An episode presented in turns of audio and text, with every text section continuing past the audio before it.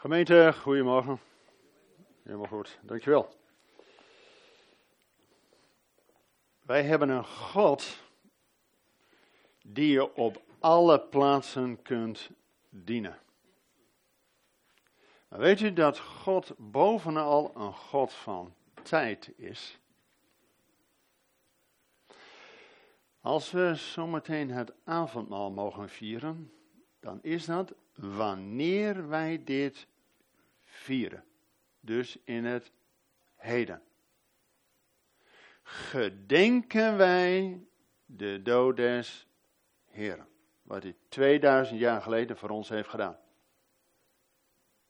En totdat hij komt. God is de God die in openbaring zegt, hij die is, die was en die komt. Ook vandaag, als het over advent gaat, wanneer wij dat nu vieren, advent, gedenken wij de eerste komst van onze Heer. Maar bovenal zien we uit in de verwachting van zijn wederkomst. Amen. Ik wil met u nadenken over de verwachting van dat koninkrijk. En dat we met u lezen uit Lucas hoofdstuk 1. Vorig jaar mocht ik hier met Advent over Matthäus 1 vers 1 spreken. Geslachtslijn van Jezus Christus, de zoon van David, de zoon van Abraham. Nu het vervolg. Lucas hoofdstuk 1, vanaf vers 5, nee, vanaf vers 30, waarin de engel tegen Maria iets zegt. En wat dan vervolgens haar advent, haar verwachting wordt. Laten we lezen, Lucas 1, vanaf vers 30. En de engel zeide tegen Maria: Wees niet bevreesd, Maria, want u hebt genade gevonden bij God.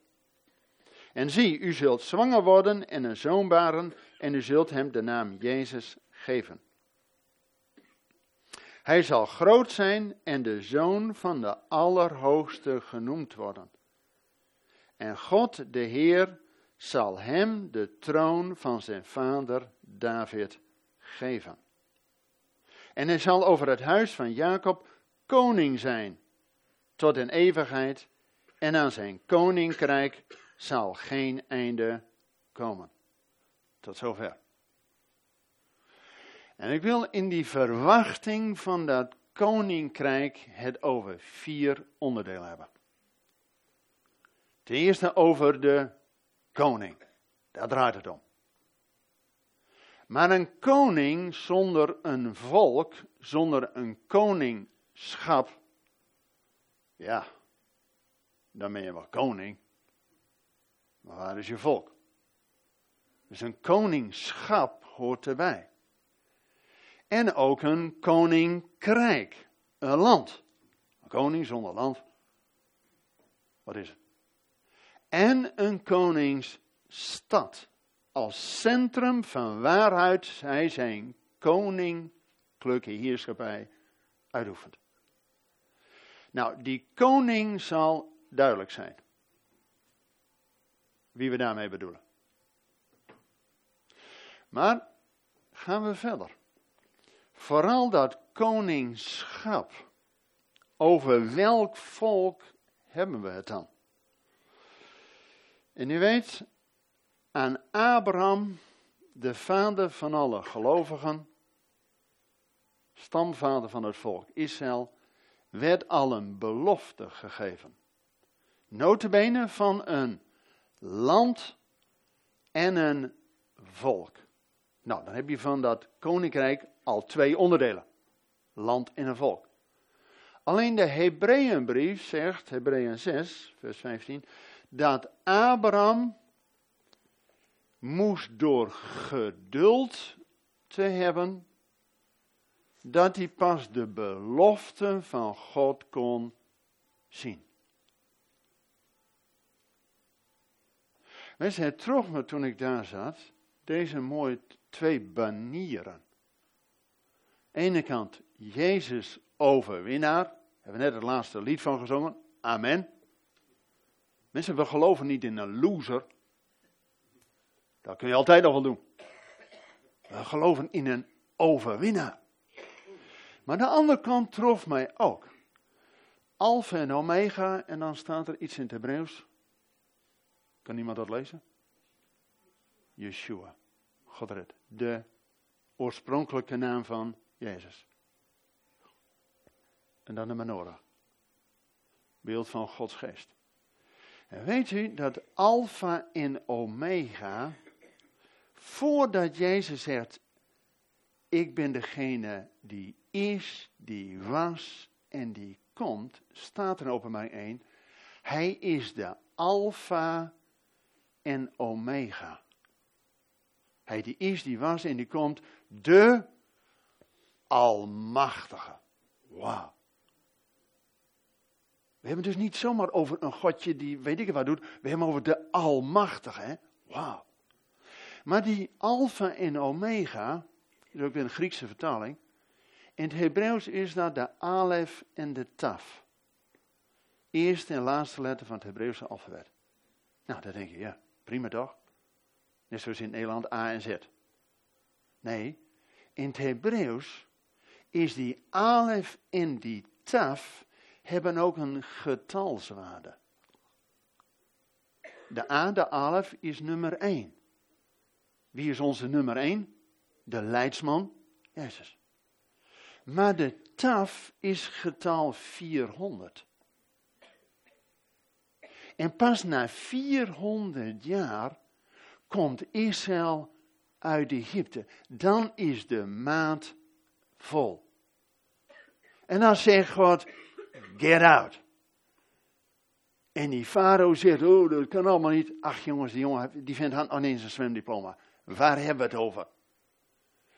En wie ging met hun mee? Die wolkolom om hen de weg te wijzen. En die vuurkolom van achteren. Jongens, die farao die zag helemaal niets. En wie ging met hem mee? De rots die met hem meeging. Wie is die rots? Die Messias. Toen ging hij al met zijn volk na 400 jaar. Abraham moest 400 jaar geduld hebben, zijn volk, voordat ze de eerste belofte dat Gods volk in Gods land bij elkaar komt. En wat heeft dat voor zegen voor de volkeren? Want God zei al aan Abraham, ik zal in u de volkeren zegenen. Nou, die belofte van volk en land komt na 400 jaar bij elkaar. En welke zegen heeft de wereld daardoor ontvangen? Gods woord. We heel Gods woord, het Oude Testament, is geschreven door Joodse profeten. Alleen toen Israël op weg was vanuit de slavernij, de duisternis, naar het beloofde land in de uittocht hadden, toen was het wel dat zij uit Egypte waren, maar Egypte moest nog uit hen. Dat is ook de boodschap voor ons. We kunnen wel een halve stap uit de wereld doen om christen te worden, maar de wereld moet ook nog uit ons, zodat we werkelijk in het koninkrijk van het licht staan. En dan gaat God die slaven die 400 jaar slaven waren geweest, dus een slaafse mentaliteit hadden, gaat God naar een koninklijke positie zetten. In Exodus 19 lezen we, gij dan, gij zult mij een koninkrijk van priesters zijn. Een volk mij ten eigendom. Weet u wat het bijzondere is? Mozes was niet de koning. Nee. Kijk, Abraham was de vriend van God. Daar vertelde God alles aan. Deelde zijn hart met Abraham. Wauw. Mozes wordt de knecht van God genoemd. Nou, een knecht is geen koning. Want God was de koning over zijn volk. En dan geeft God direct het volgende hoofdstuk, Exodus 20, de tien, ja wij noemen het geboden. Het zijn de tien woorden, de tien leefregels om in het koninkrijk te leven. Alleen als Israël dan in het beloofde land is, in het koninkrijk van God, ja, dan vergeten ze zo vaak wie hun koning is. En dan kijken ze om zich heen naar die andere volkeren en dan zeggen ze, dat willen wij ook. En Samuel, de profeet, zegt, dat moet je niet doen. God is jullie koning. Maar het volk is hard lezen en zegt, nee, wij willen niet zo'n koning als de volkeren. En dan zegt God tegen Samuel, luister nou maar naar hen. Want ze hebben niet jou verworpen, maar ze hebben mij verworpen dat ik koning over hen zou zijn. Nou, en van al die koningen die Israël gehad heeft, er is eigenlijk maar één die nog een beetje goed was, en dat was David. Zelfs Salomo, die begon goed, hè. Die begon goed. Maak zelfs een tempel voor Heer. Maar die eindigde iets anders. Maar alleen David, zelfs na dat gebeuren met Bathseba, hij komt terug. Door genade is hij er weer. En daarom is ook Jezus aangekondigd, Matthäus 1, hij zal zitten op de troon van zijn vader David. En dus kan dat alleen, als er Matthäus 1 staat, dat hij uit het geslacht van David is. En aan Maria wordt al gezegd, hij zal op de troon van zijn vader David zitten. Maar wacht even. Na David ging dat bergenafwaarts met dat koninkrijk. En op een gegeven moment, God gaat zijn volk uit het land. Als het land is van God. Maar zijn volk mag erop wonen wanneer ze de geboden van God eerbiedigen. Maar ze deden alles wat God had verboden. Dus God zet ze eruit. Maar God brengt hen terug na 70 jaar. En wanneer de tweede keer land en volk bij elkaar komen, welke zegen krijgt de wereld? Jongens, de Bijbel zegt, Romeinen 15, dat wij alle zegen ontvangen hebben via Israël. Nou, de eerste keer dat land en volk bij elkaar komt, krijgen we Gods woord. De Bijbel. De tweede keer als ze uit Babel komen, welke zegen krijgen wij? Gods Zoon en Gods Geest. Wauw. En dat was ook weer na 400 jaar. 400 jaar na de laatste profeet van het Oude Testament komt die grote profeet van het Nieuwe Testament. Die aangekondigd wordt als koning. Maar de eerste keer dat hij kwam, was hij profeet en priester. Zelfs hoge priester, maar niet met het bloed van bokken en stieren, maar met zijn eigen bloed. En dan vragen de discipelen dan hebben ze, moet je nagaan, die discipelen, hè, die hadden tot drieënhalf jaar onderwijs gehad van de beste rabbi. Wauw. En weet u dat Jezus maar één boodschap had? Kijk, we kunnen over Jezus wel honderd preken houden. Daar zijn we nog niet uitgepreekt. Maar wist u dat Jezus maar één preek had? En dat deed zijn neefje Johannes de Doper ook al. Wat was de boodschap van Johannes de Doper? Bekeert u van het koninkrijk van God, of koninkrijk de hemel, is erbij. Ook Jezus deed niks anders en hij zei, bekeert u van het koninkrijk. Als hij de koning zou zijn, dan moet je wel dat koninkrijk verwachten. Alleen Jezus zegt ook in die gelijkenissen, Het koninkrijk is als een zuurdezem. Dus het heeft even tijd nodig. En hij vertelde een gelijkenis over het, Jezus sprak alleen over het koninkrijk. Het koninkrijk van God is als. En dan maakt hij het praktisch door verhalen uit de dagelijkse praktijk. Wij noemen dat gelijkenissen, gewoon onderwijsverhalen. En een daarvan zegt hij, het koninkrijk van God is als een heer die naar een ver land gaat om zijn koninklijke waardigheid in ontvangst te nemen. En tot die tijd alles wat hij had aan zijn knechten geeft om ermee te werken.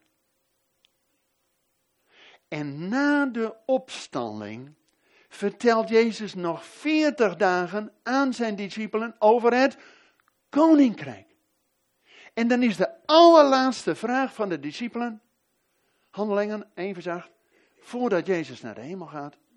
Dan vragen zijn discipelen, Heer, herstelt gij thans het koningschap voor Israël? Dat was waar Jezus het over had. Logisch dat hun vraag was, wanneer komt het nou? Weet u dat Calvijn in zijn commentaren dit de slechtste vraag uit de hele Bijbel vond? Hij zei, hoe kunnen die discipelen dan nou vragen? Daar gaat het toch helemaal niet meer over. Na de opstanding is het toch algemeen geworden? Is toch Jezus voor iedereen? Wacht even de discipelen en Jezus beristen niet. Jezus had het over het koninkrijk voor zijn volk. En er staat ook bij de engel aan eh, Gabriel en Maria, hij zal zitten op de troon van zijn vader David en zal over het huis van Jacob koning zijn. Dus dat is Israël. Loop nou niet weg, wacht even, er is ook nog hoop voor ons. Maar dit is de verwachting. En ook de discipelen worden niet bericht door Jezus van, oh, de slechte vraag. Nee, het is alleen thans nog niet. Maar gaat gij op weg, zodat de volken met het evangelie ook diezelfde verwachting krijgen als wat jullie hebben. En nu wij zien dat voor de derde en laatste keer Israël terug is in het land. Land en volk bij elkaar. Welke zegen kan de wereld, welk heilsfeit kan de wereld nu verwachten? Jongens, als we alles al hebben. Gods woord, Gods zoon en Gods geest. Wat staat er nog open en wat is het volgende heilsfeit? Wat wij verwachten, zijn komst. Zijn wederkomst. Wauw. En dat kon wel eens sneller zijn dan wij denken. Want Jezus was de eerste keer profetisch. En hij heeft over zijn wederkomst drie dingen gezegd. Daar heb ik alles met u over gesproken. Dus even kort. De eerste is dat het evangelie de wereld rondgaat. Nou, dat is vanuit Jeruzalem, Klein-Azië, Europa, Amerika, Zuid-Amerika. Inmiddels is het evangelie in Zuid-Korea. Grootste kerk ter wereld, 1,1 miljoen christenen. Zuid-Korea. En die mensen willen maar één ding. Die kom ik op de muren van Jeruzalem tegen en die evangelisten willen maar één ding. Het evangelie terug naar Jeruzalem brengen. Nu is China aan de beurt. Er zijn al 140 miljoen christenen in China. En die bouwen die, die, zijderoute en die specerijenroute worden nu met uh, sneltreinen en snelwegen, zodat ook de evangelisten sneller het evangelie kunnen brengen. In Iran is een gigantische opwekking. Bid voor Iran. U bidt misschien ook voor de heerbaan uit Jesaja 19. vanuit Egypte. Op het Loofhuttenfeest, een tijdje geleden. Liepen wij met een groep Nederlanders en met 5000 christenen uit 100 landen daar. Maar voor mij liep een groep van 16 evangelische christenen uit Egypte. En die mensen trof ik daar en die zei, het is alsof wij dromen dat onze voeten hier door Jeruzalem lopen. Het is 40 jaar geleden dat Israël, eh, Begin en Sadat een vredesonderhandeling hadden. Nu 40 jaar later, weer een 40 is een periode, zijn de eerste gelovigen die door de straten van Jeruzalem Gods volk zegenen. Wauw. En dat gaat nog veel groter worden. Wat we doen is altijd maar stage lopen voor de eeuwigheid. We hebben in een van die lieden hebben gezongen. Eenmaal zal alle knie zich buigen voor koning Jezus. Amen. Nou, kun je beter nu alvast maar stage lopen. En Zachariah 14 zegt dat alle volken zullen opgaan naar het Loofhuttenfeest. Om een Loofhuttenfeest daar met die grote koning te vieren. Wat we doen, stage lopen. Oké. Maar Jezus zei niet alleen het evangelie moet de wereld rond. Het trof mij vanochtend dat ik hier naartoe reed. Had ik uh, om negen uur even het journaal aan, radio. En er werd bekendgemaakt, gewoon nationaal, of uh, radio 1, dat Reinhard Bonke is overleden. Vind het bijzonder dat dat gewoon op een algemene uh, nieuws is. En er werd gewoon gezegd hij heeft in zijn bediening 69 miljoen mensen tot geloof gebracht. Hij heeft daarmee Afrika getransformeerd. Wauw. Het evangelie gaat de wereld rond. Maar ook de tweede voorwaarde voor de wederkomst dat God zegt, Jeremia 31 vers 10, ik zal mijn volk verstrooien en ik zal het terugbrengen. Mensen, wij zijn de eerste generatie in de wereldgeschiedenis die dat vers niet eens meer hoeft te geloven. Geloven wordt aanschouwen. Iedereen in de wereld, of het nou leuk vindt, ieder journaal, iedere krant komt dat wel weer naar voren. Israël wordt aan alle kanten belaagd en eh, door allerlei revoluties en eh, resoluties uh, onderuit gehaald. Maar ze kunnen niet ontkennen, ze zijn terug in het land. En weet je wat de derde en laatste voorwaarde is voor de wederkomst?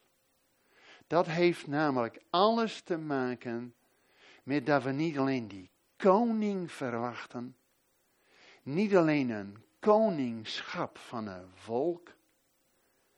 Weet u dat er hoop voor ons is? In Galaten 3 staat dat om de wereld met het evangelie te bereiken, heeft God allereerst het evangelie aan Abraham verkondigd. En wat is dat evangelie? In u, Abraham, zal ik alle volken zegenen. En wat heeft onze Heer Jezus Christus daarmee te maken? In hetzelfde hoofdstuk staat, gelaten 3 vers 14, dat wij door geloof in Jezus kinderen van Abraham zijn geworden. En delen in die belofte van Abraham. Maar betekent ook dat wij soms geduld moeten hebben tot die grote komst. Vandaar de verwachting van het koninkrijk. Maar dat wordt zichtbaar in die koningsstad. Die koningsstad Jeruzalem, waar die troon van David stond. Weet u, David deed iets heel bijzonders. 400 jaar lang nadat Josia met het volk het beloofde land had ingenomen, pas 400 jaar later dat David Jebus inneemt en tot Jeruzalem, tot hoofdstad. En die Jebusieten die zeiden tegen David, jongen je komt er helemaal niet in. Lammen en blinden zullen je tegenhouden. Maar David is een herder. En die weet, waar water is, is leven. Dus via de wateringang veroverde hij Jebus. En maakte tot Jeruzalem, waar God zal voorzien in vrede. En Jeruzalem ligt op een heel cruciale plek. Vanaf de Middellandse Zee en Tel Aviv ligt op NAP. Er komen de wolken en die nemen water mee. En Jeruzalem ligt 700 meter boven NAP. Olijfberg zelfs 800 meter. Dus die wolken die gaan vanaf Tel Aviv en die gaan omhoog, worden koeler, laten hun regen vallen. Dus vanaf Tel Aviv tot Jeruzalem is het vruchtbaar land. Vanaf het hoogste punt, Olijfberg, dan naar de Dode Zee is min 400. Dat is 1200 meter verschil. Dan krijgen die wolken weer alle gelegenheid, hoeven hun regen niet te laten vallen. En waar geen regen valt, is gewoon woestijn. Dus Jeruzalem ligt op een keerpunt van zegen en vloek, van vruchtbaar of woestijn. Het verbindt ook Juda en Ephraim, de twee stammen en de tien stammen, wordt verenigd. Maar bovenal is Jeruzalem de plek van die tempel waar de ark stond, waar hemel en aarde elkaar raken, waar genade verzoendeksel is. Mensen, hier staat dat die engel gaat tegen Maria zeggen, hij zal niet alleen op de troon van zijn vader David gaan zitten, maar hij zal ook zoon van de Allerhoogste zijn, van God zelf. En daarom moest met hemelvaart Jezus naar een ver land, dat wil zeggen niet, maar verticaal, dat hij naar de hemel moest om zijn koninklijke waardigheid uit handen van de Allerhoogste in ontvangst te nemen. En pas in openbaring 19, dus bijna op het eind, zien we de ontknoping. Waar staat halleluja. Want de Heer heeft zijn koningschap aanvaard. En dan kan hij naar ons toe komen. En waar komt hij? Helaas niet in Zolle. Ook niet op de Amersfoortse bergen, waar dan ook. Maar op de Olijfberg. Waarom? Hij is de blinkende morgenster en vanuit het oosten komt het licht. Zodat over die stad, niet alleen dat hij die afstammeling van David is en in de autoriteit van David op die troon van David mag zitten, maar uiteindelijk is hij de Hebreeër die van die andere kant komt die van Gods kant komt, om als zoon van God op die troon te zitten in die stad van Shalom. En weet u wat Jezus de eerste keer al gedaan heeft? David die zei, lammen en blinden mogen er niet eens in. Maar duizend jaar na David kwam Jezus de eerste keer. En hij heeft toen aan de noordkant van die Tempelberg badwater van Bethesda, een lamme genezen. En aan de zuidkant van die tempelberg, het badwater van Siloam, heeft hij een blinde genezen.